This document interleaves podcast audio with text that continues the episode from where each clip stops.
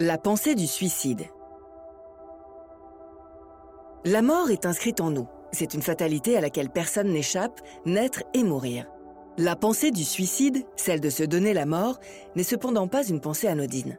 Loin de là, elle touche près de 5% de la population chaque année en France. Quel phénomène psychique pousse l'esprit à avoir recours à ces pensées? Celle d'aller jusqu'à la mort pour se soulager de sa vie. Quand l'insupportable du sujet inscrit sa pensée dans une détresse profonde, ultime soubresaut d'une liberté endormie. Cette réflexion est tirée d'un article du site internet www.pervers-narcissique.com dirigé par Pascal Couder, psychanalyste et psychologue clinicien, co-auteur de l'ouvrage de référence La manipulation affective dans le couple, faire face à un pervers narcissique.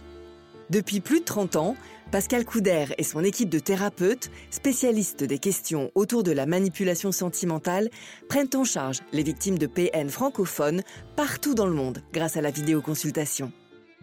Rendez-vous sur pervers-narcissique.com pour accéder gratuitement à une multitude de ressources précieuses. L'emprise et la perte de soi. Ce dont il faut se rappeler tout d'abord, c'est que l'emprise est ce jeu de mauvais goût dans lequel le pervers narcissique invite insidieusement ses victimes à participer, les attirant toujours plus cruellement dans ses filets. Tout est sujet à moquerie, rien ne va jamais, rien n'est assez suffisant. Les victimes du pervers manipulateur sont sans cesse rabaissées, cassées, dans des vagues de dévalorisation de soi immenses. Ces vagues sont comme déversées par des flots de paroles négatives et discréditantes qui sont internalisées. Le poids de l'emprise sur l'esprit. Les agissements du manipulateur professionnel sont comme des fioles de poison émotionnel sans fin. L'organisme et l'esprit saturés et aveuglés finissent par s'identifier à ce poison. La récurrence et l'intensité des actes est telle que le poids de l'emprise écrase toute l'intimité psychique des victimes elles qui n'ont presque plus de pensées autonomes permettant l'élaboration de la situation, les émotions conflictuelles les rongent de l'intérieur. Les victimes sont d'autant plus isolées dans cette souffrance que les pervers narcissiques, en plus de les écraser par leur emprise, les ont isolées des leurs et d'elles-mêmes. La victime est en réalité noyée dans un océan de ténèbres et ne voit plus le jour. Elle est dans une impasse. Son état psychique ne lui permet plus de voir clair dans la manipulation et la perversion de son bourreau. Elle sombre lentement dans une lassitude de vivre, couplée à une impression de vide et de perte d'identité. Une détérioration aiguë de l'estime qu'elle se porte et du sens de la vie. Le terreau de la relation, au pervers narcissique et à soi, est donc parasité par l'emprise et la manipulation, venant écraser et alourdir le poids de l'existence et intensifiant les sentiments de désespoir, de solitude et de détresse psychologique. Une détresse telle que parfois, les victimes de pervers polymorphes n'ont plus d'autre pensée qui émerge que celle du suicide. La pensée du suicide. Le suicide est par définition l'acte de se donner volontairement la mort, de se détruire soi-même, de sacrifier sa vie.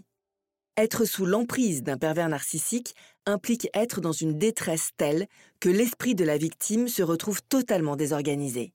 Elle est prise dans une tornade et un ascenseur émotionnel sans pareil.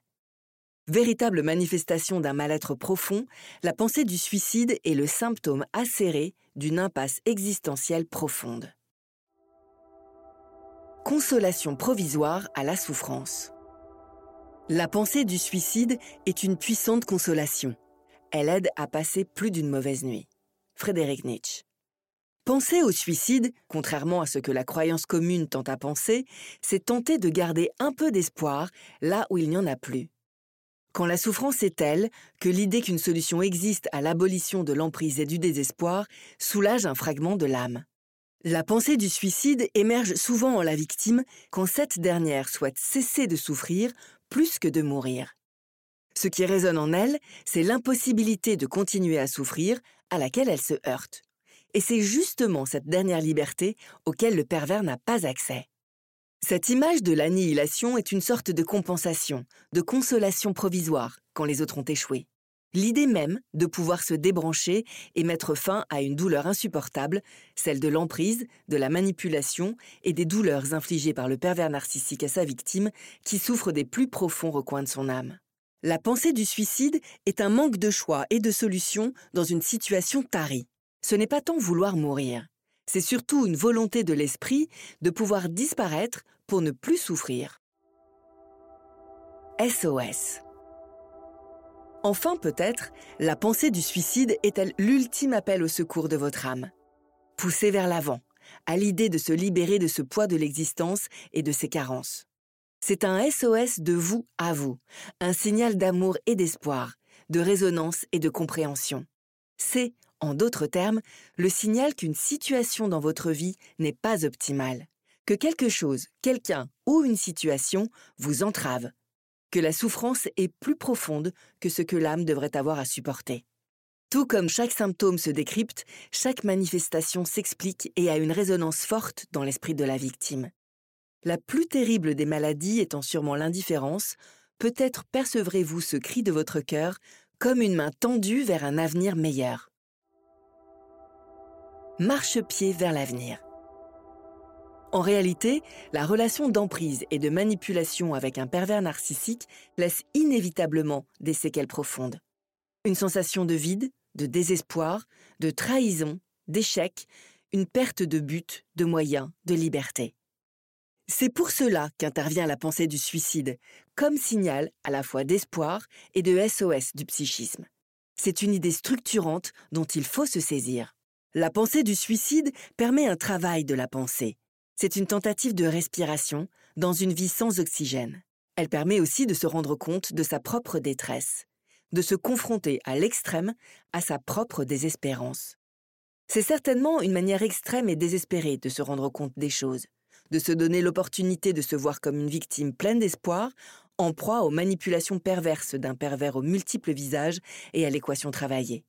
Sur ce point, on peut considérer cette pensée comme une prise de conscience un tremplin vers la relecture de sa vie pour retrouver de l'estime de soi et les abords de sa liberté.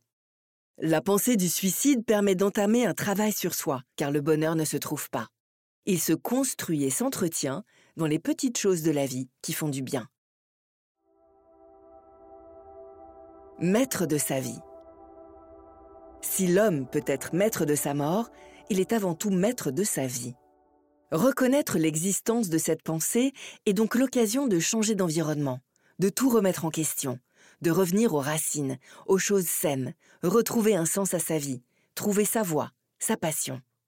On pourrait considérer le suicide comme une solution définitive à une situation pourtant temporaire. Ainsi, ne plus boire le poison du pervers narcissique est le meilleur remède. Les parasites sont une entrave au bonheur, un réel barrage à sa prospérité.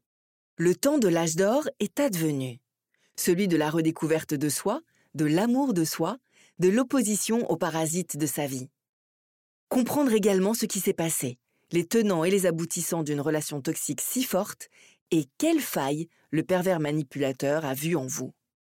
Ne pas être en défiance de soi est sa meilleure protection. Quand il y a un doute sur l'existence, il n'y a pas de doute sur l'instinct.